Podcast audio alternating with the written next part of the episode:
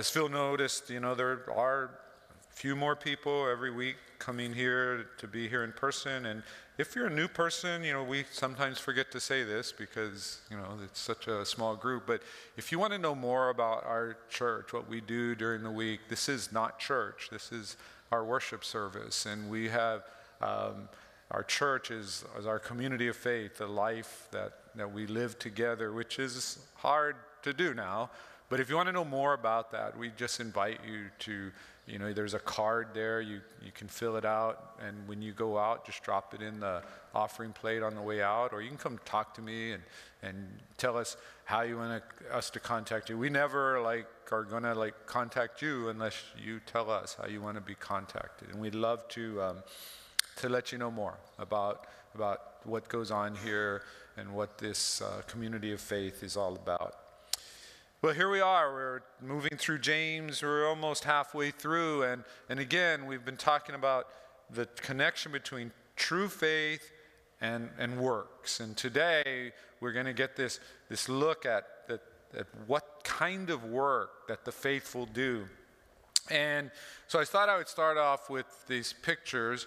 Uh, these pictures will show you the typical diversity of our church because you probably don't recognize all of them, but you should recognize at least one.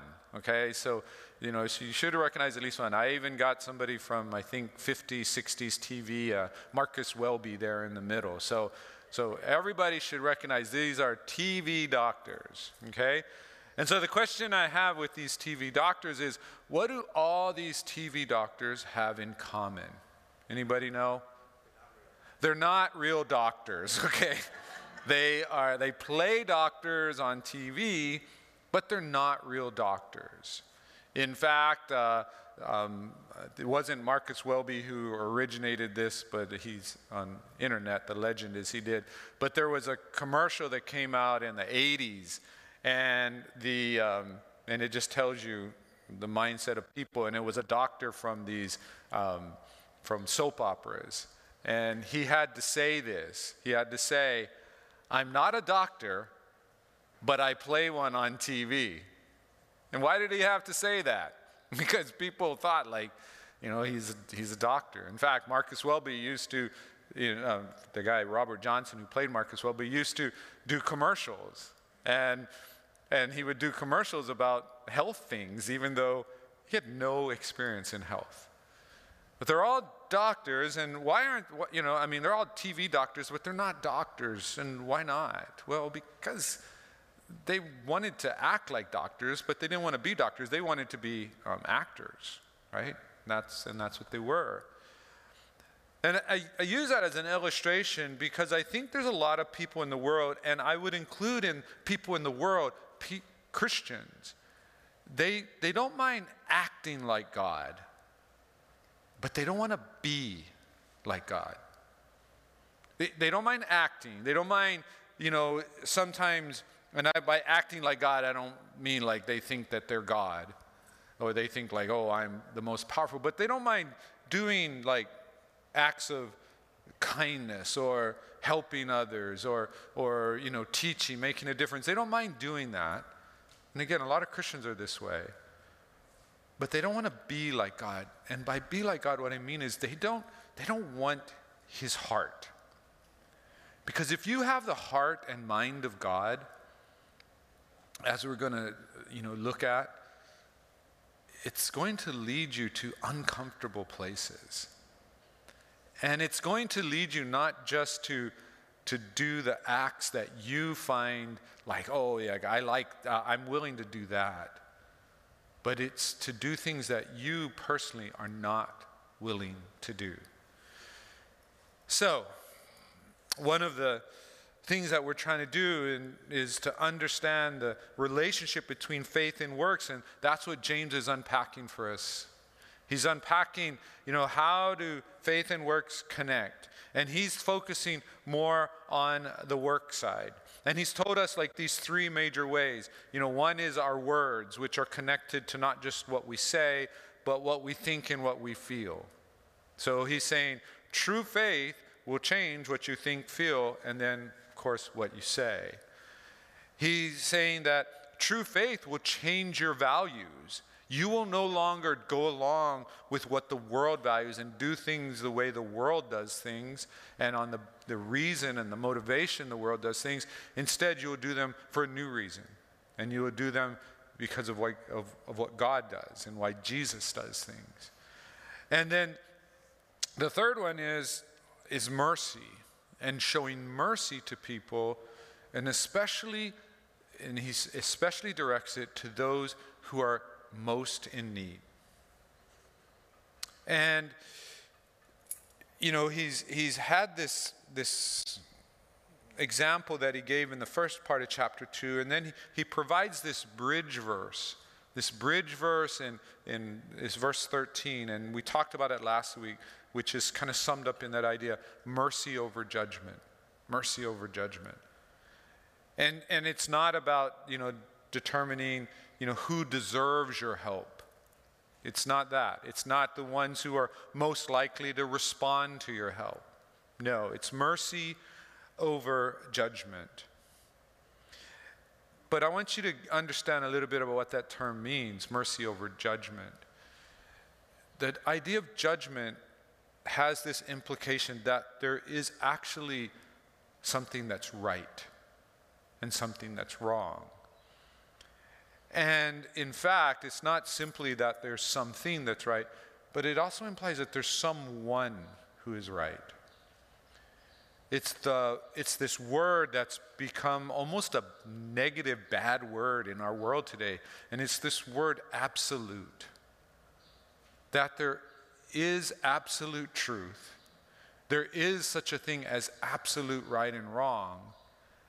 And there also is this absolute being the Bible tells us is God. And we've kind of left that behind. And here's the problem. You see, even if I bring in the idea of mercy over judgment and I leave that absolute part behind, then what? Well, what happens is, guess who then becomes the sole arbiter of judgment and dispenser of mercy? Well, I do, or you do. It's up to me. It's up to me to de- decide, like, who I'm going to extend mercy to, who I'm going to extend judgment to. We don't have the example of a merciful God who extends mercy even to his enemies. We don't have that. We don't have the example of the merciful God who extends his mercy even to those who are not useful even to the weak and the impoverished. We don't have that. And so I might decide to do it. I might say that that's what I'm going to do. I'm going to extend mercy to them. But it's purely my decision, or it's your decision. So, what we consider mercy, what we consider gen, you know, um, judgment, it's going to be totally up to us. There's no compelling reason to show mercy to everyone, and there's a very tenuous reason to show mercy to anyone. Not that we can't manufacture them, but we're not going to show mercy to everyone. And we see this playing out in our society today. Remember, Christians don't go by the world values. The high call of being a Christian is that you love with God's love unconditional, sacrificial. And you love everybody perfectly all the time. You love everybody perfectly all the time. You don't get to show partiality. You don't get to love some and not the others. You don't get to love some imperfectly and others more perfectly. We love everybody perfectly all the time. And we do it not because we're, we're trying to do something outside of ourselves. What the Bible tells us is we do it, it's because that's now who we are. We have been changed, we have been transformed, we have the Spirit. And the Spirit has poured out God's love upon us. And now we pour that love out to the world. But we love everybody perfectly all the time. Again, just that phrase should be enough to make you so incredibly humble. It's just, it should be more than enough to let you know why we need God. Because you know you can't do it. I know I can't do it. And what we see playing out in our society is you have to choose certain people. And so you can show, you know, you have to choose, like, oh, I'm going to show love and mercy to the oppressed, but not love and mercy to the oppressor. I'm going to choose the people that I think deserve my love and my mercy and my attention. But it's going to be at the expense of someone else. And again, this is what the world does. If you're going to do it, do it, but don't identify yourself as a Christian. Don't drag Jesus Christ's name into choosing sides and, and showing partiality. Please, do it on your own. Put your name on it all you want. Don't attach Waialae Baptist Church to it. If you're going to do it, fine. You've chosen a side. But as believers in Jesus Christ, what we see James is saying is you cannot do that.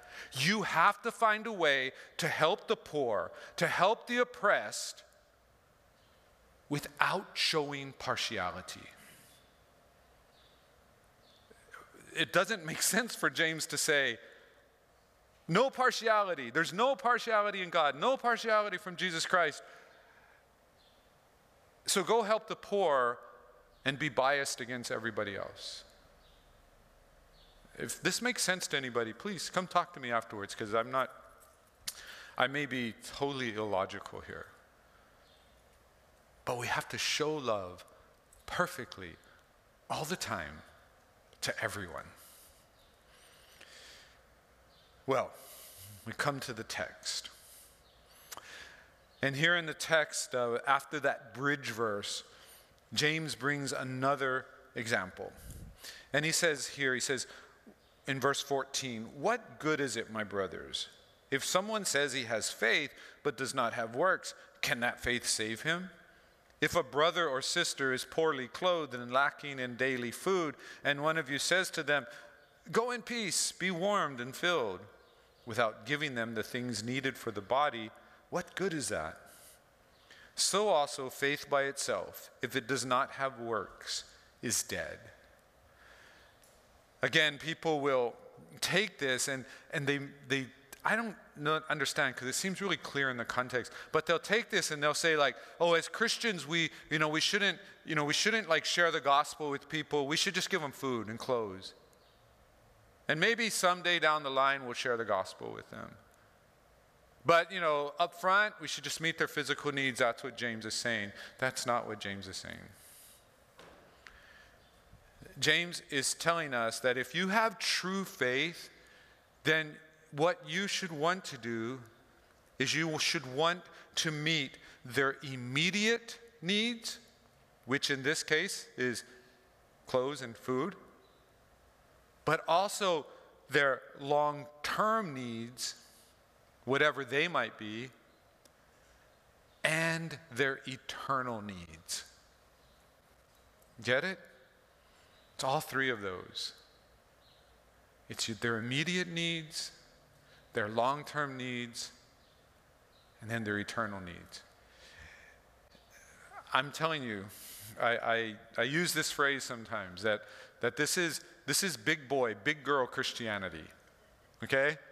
This isn't you know, we need to have Christianity for to tell people who are just new in their faith. We need that.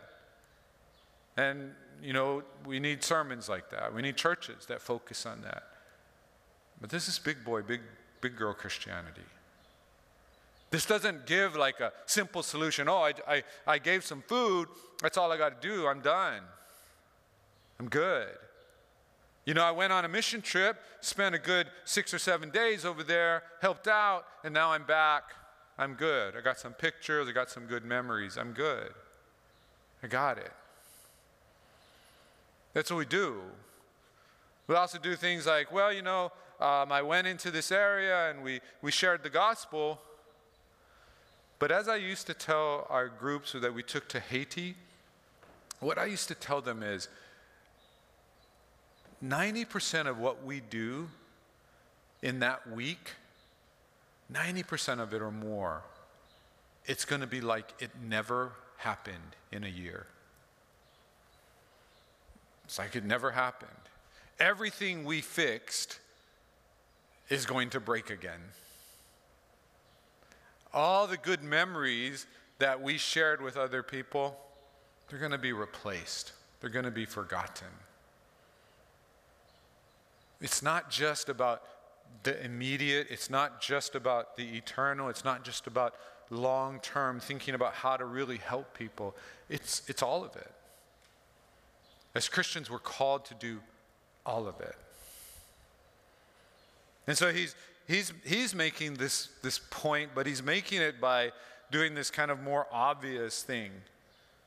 What if you just had good thoughts about somebody but didn't meet their needs? But there's something else that people are missing. He is using that illustration, and it's an important illustration. But he's using that illustration not simply to teach us about meeting needs. He's actually using that illustration to tell us what true faith is. If you look at how it ends, he goes, So also faith by itself, if it does not have works, is dead. What is he saying? Well, he's, he's comparing here good thoughts that you have, well wishes that you have to people, that where you're ignoring and meeting their needs. He's saying, What good are those good thoughts and well wishes? What good is that I'll pray for you if you're not willing to lift a finger for the person? What good is that? And by the way, people who are already thinking like, but prayer means something. Yeah, prayer does mean something. Don't, I'm not saying prayer doesn't mean anything. I'm just saying what James is saying is if, what good is it? And, and the point is, it's, it's no good. It's, it's empty thoughts, it's empty words. And now he's making that comparison to faith. Faith that's just words, faith that's just thoughts, faith that you can, you can express and you can expound upon, that doesn't result in actions that meet needs, that show the living out of that faith, that faith is just like those empty words. It's an empty faith, it's a dead faith. So he's not just talking about meeting needs, he's also talking about faith itself. There's a lot of people who can click off all the boxes of what they believe. Oh, I believe in God. I believe He's the Trinity. I believe in the only way to salvation is through Jesus Christ. I believe in the Bible. You know, I believe we should go to church. I believe, and all these things. They can, they can click them all off. And James is saying all of that is worthless. His words, not mine. It's worthless if it doesn't change your life in such a way that it results in acts of mercy and acts of love. It's crazy. Well, the next section says this. But someone will say, now James is actually introducing like this new thought. He's kind of hypothetical thought. Saying, someone will say, You have faith and I have works. And then James says, Well, you know what I'm going to say? Show me your faith apart from your works, and I will show you my faith by my works. You believe that God is one, you do well. Even the demons believe and shudder. This is another uh, very misunderstood verse. And I, as I tell you guys, I don't sit here and say that um, I never misunderstood this verse. I have misunderstood this verse. Um, it's one of the reasons I'm grateful that not until I was older than 50 that people started recording my sermons because I don't want to hear what I would have said, you know, 25, 30 years ago, even 10 years ago. So it's not that I've never thought this, but, but I, I can see what people have, you know, what people say. Because what they seem to say is they, they, seem, to, they, they, they seem to think like, oh, that we, we have to have faith uh, and works. That's the point of this. And it's not the point of it. It's there, but it's not the point of it. See, the argument that's being proposed is that you can have faith or works. That's the argument that's being proposed. Those of you who come Wednesday night, you feel like geniuses right now because you heard all this and you know the background, right? Those of you who didn't, you're playing catch up. But faith or works, that's, the, that's what the person is saying. James is saying, uh uh-uh. uh He's saying it's, it's not a choice. It's not a choice, oh, I have faith but not works, you have works but not faith. He's saying it's not a choice. You have to have both of them. You have to have both of them. And you cannot just have both of them, they have to be properly related to one another, they have to be connected. You know, I used a similar example before, but, but if, if I tell you I have a new car and you come to my house and you see a car pieces of the car all over my carport. In a sense, I, I have a car, but in another sense, I don't have a car because the car's not properly connected. And some people think that with Christianity, I just have to have faith, right beliefs, and then I have to do the right things, the right works. And if I do those two things, I'm good. And James is saying, no you, they have to be properly related to one another. They have to be properly connected. Now, you may not know that they were actually connected in your life. You may be thinking of them separately when they actually were connected. But James is making sure you understand that they're connected. And that's why he says, I will show you my faith by works. In other words, my works will verify my faith. They are connected to my faith.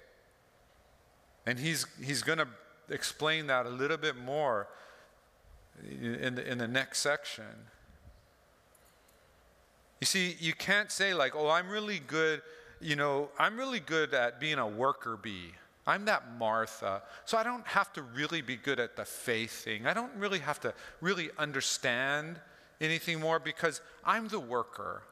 So we'll entrust those other people, the people that are more like, you know, intellectually inclined or whatever. They, they, they can understand the faith more.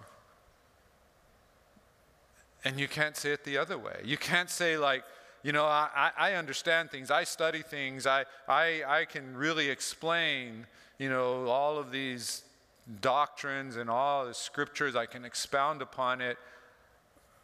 But so I don't really have to do anything else. Uh, you know, that's for the that's for the workers. No. James is connecting them. It's not an option. You guys do faith, I'll do works. Or I'll do I'll do works, you do faith. It's interesting that um, I, I, sometimes get the facts wrong, so uh, forgive me if I do. But but in um, in like colonial America in Pennsylvania, uh, these two towns still exist. They're Bethlehem and Nazareth. You guys might have heard of these. Okay, they're near Philadelphia, and and how they started out is they started out as settlements of uh, this group called the Moravian Brethren. And they had come to the United well, it wasn't the United States then, but they had come to America, you know, the continent, from Europe um, to evangelize the um, Native Americans. That's why they came. That was their main mission. And so you had these, these two towns, these two settlements. One of them was where the missionaries were. So the people who are going to become missionaries, studying to be missionaries, they were there. And the other one was the one that was the, the, the workers. They were the ones who were, you know, starting industry. They were, they were kind of renowned for actually doing incredible woodwork and things like that, furniture and all of those things that were needed. And so they would raise the money, and then these, these other people would study, and then they would send them down. I think even then, the workers weren't just working, they also understood their faith because you can see how that would fall apart after a while. If I didn't really understand my faith, I didn't really understand that what I'm doing is connected to God's mission, I could quickly start saying, like, why am I giving all this money to those guys who sit around looking at books all day? I mean, it could break down. But it's not something that I think is really sustainable. But this is something we think about in the church. So when he talks about the demons, he's saying, that's how the demons think. The demons disconnect faith from what they do, because what they do is evil. But they have faith, they do believe. They know who God is. They know what his plan is. They know his power. But they've, it's not connected to their works. It's one of the things that uh, I've said for years, and I don't really think I've said it much here. But it's, it's this saying that, that the sermon, what I'm preaching today, this sermon is not preached until it's preached by the community of faith.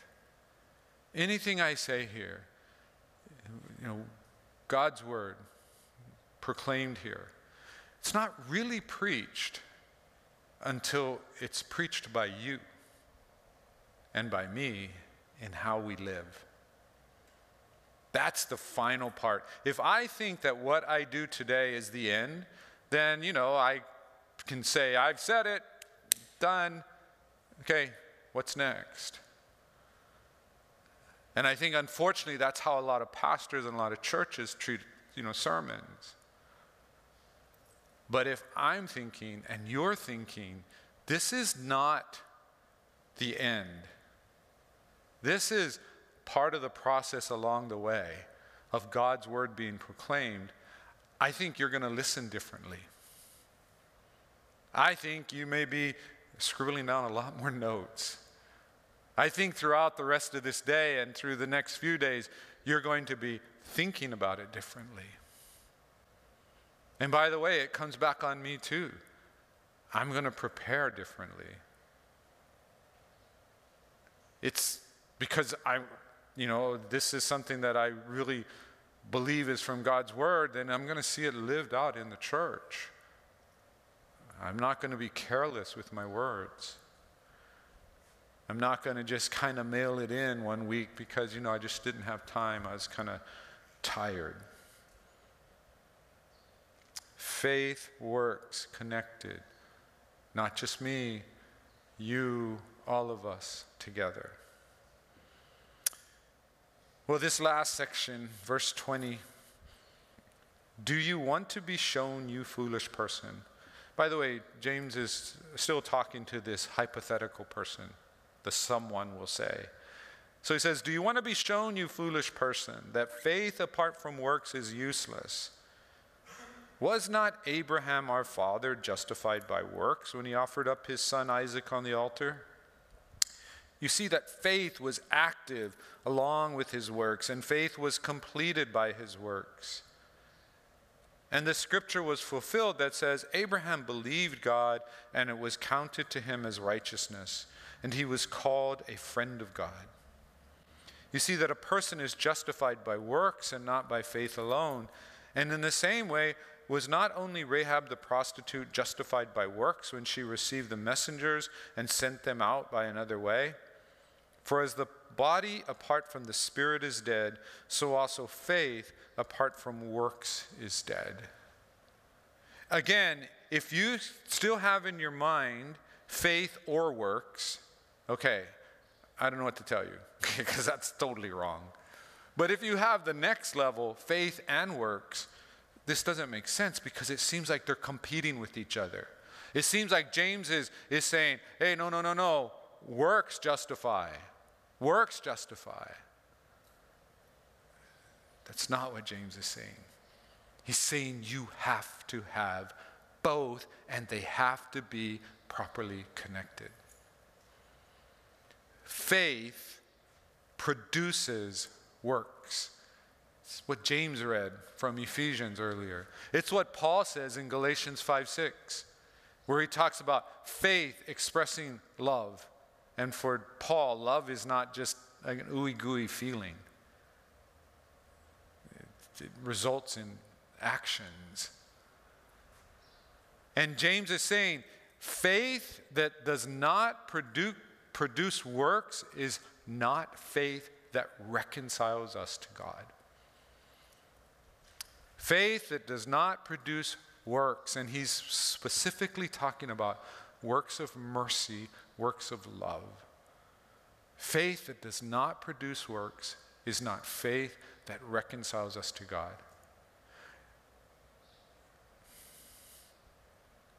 You see, you might have heard this said, and again, it's another thing that I probably have said. You've, you know, you've heard people say, like, there's a head faith and there's a heart faith, and what we want is a heart faith. No, it's wrong. That's not what James is saying. It's not what Paul says. It's not what Jesus says. It doesn't matter where your faith is located. It can be in your head, it can be in your heart, it can be in your head and your heart, it can be in your stomach, you know, your, your bowels, which is what, you know, the, you know, the way the Greeks understood things. It can be anywhere. It can be in your big toe, for goodness sakes. The location is not important. What's important is this is that faith producing works of love and works of mercy in your life. And again, you may be thinking about, well, what about Paul? You know, Paul said the opposite. No, Paul didn't say the opposite. Because when Paul was talking about works, he wasn't talking about works of love and mercy. He was talking about works of the law. It's different. Don't have time to unpack all of that this morning. But just know there's a difference. But make no mistake. What James is saying, what Paul says, Jesus says, your faith will produce something in your life. It will produce works and they will be the supernatural, God ordained works of love and mercy. That's the connection. Faith produces works, works verify our faith, confirm our faith. It's not a difference between head faith and heart faith. It's a question of what is that faith producing? If you have all the that powerful feeling of faith in God and the presence of Him in your life, and you feel that constantly, but it's not producing works, it's not reconciling you to God. If you have all the intellectual faith in, in your head and you understand and you can explain all these things, and it's not producing works, it is not the faith that reconciles to God. You see, when, when James is bringing up Abraham, he, he, he says that God accounted his faith as righteousness. You see, we've bought into a Christianity that says, I just got to have faith. I just got to say I believe. And it's almost like magic words. They, have, they can have no other effect on my life. But as long as I said it, as long as I really, really, really meant it at one point in my life, God is obligated to be reconciled to me. Even though the rest of my life, I do, it doesn't do anything in my life. And that's a Christianity that's been sold, especially in the 20th century and 21st century, and especially in America. And that's why we have churches filled with people who think they can have faith and works are optional. And the better ones of us have faith and works. But very few of us have faith that's producing these works. And that's what James is saying is the faith that reconciles. The faith that produces works. You see, Abraham had the faith first, and Paul points that out. But then he comes back and he says, But Abraham took action. And I told you when you when you really understand faith this way, people don't like it because it could lead you to some very uncomfortable things. I mean, look. Look at the example he uses. He could have used so many different examples of Abraham showing faith. Abraham showed faith just by leaving his, his area, his home area. He showed faith in so many other ways, but he chooses when God says, Go sacrifice your son. See, when true faith gets a hold of us, it can lead us to some very awkward and weird and strange and scary places. But if we have faith, that's what's happening in our lives, you know what? Where else would we want to be? I mean, uh, so many of us, like, you know, as, as, as Baptists, like, our heroes are our missionaries. And, you know, we, we hear about, you know, places they've, you know, they've gone in the past, you know, and, and even today. And some, some of these places are, are so dangerous and, and so weird and so strange. And, and we, you know, part of us is like, you know, what could compel you to do that? That's why we admire them. The question is, where else would you be? Where else would you be than where God's that, that faith that God has given you, where it's leading you to be. I told you, there's part of me that does not like to go to Haiti. I get air motion sickness so easily. And the first time we went to Haiti, we had to take like the, the bush missionary planes to the mission field, the mission site. I got, I, this was a condition of me going. I have to be in the bigger plane. My plane seated 10. Okay? and, and like, I don't like that. You know, um, when, my, when two of my daughters went, and I'm glad my wife went because if I if my wife hadn't gone and I told her what my daughters were doing, she would have been like so mad at me for not you know, taking better care of my daughters. Oh, we're riding in the back of a truck, standing up while we're going over these super terrible roads. They're riding, they're holding on like this on the back of an ATV for an hour long ride down a mountain.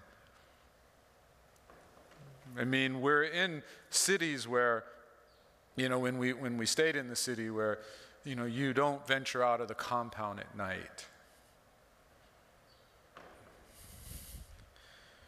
If that's where God's leading, there's no place I'd rather be.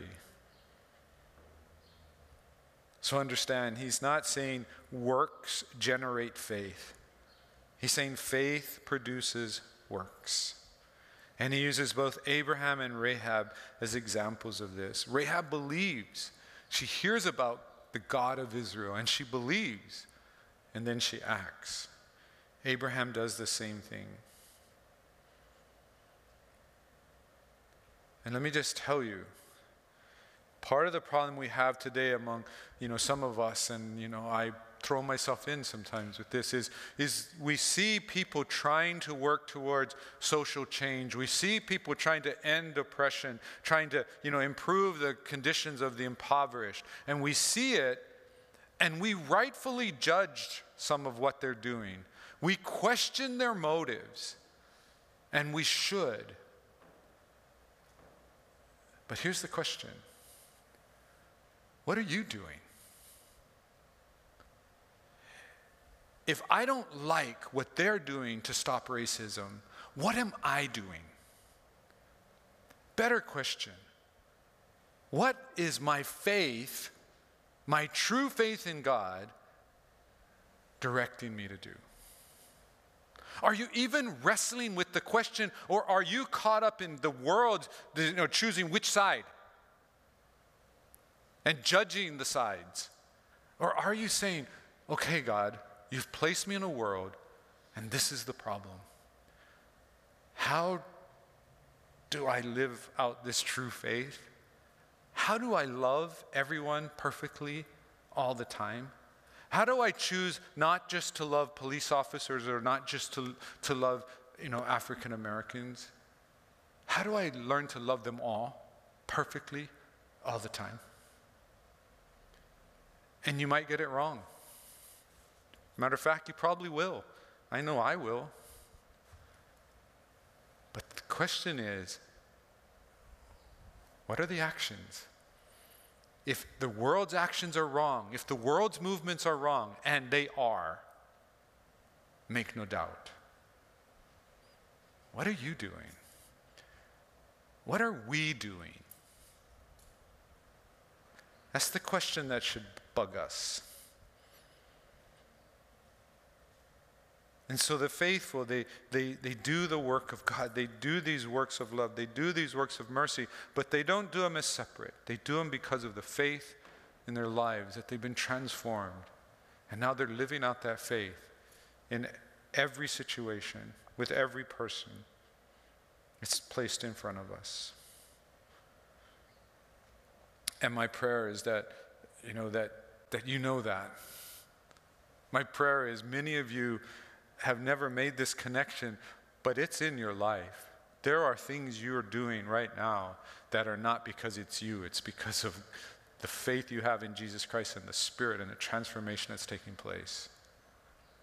But maybe you just don't know it. And I pray God will confirm that in your life. For some of you, you've, you've kind of accepted this dichotomy. It doesn't mean you're not Christians. It just means that you need to start asking the question where does my faith lead? What are the acts of love and mercy? Who are the most needy around me? And how am I responding?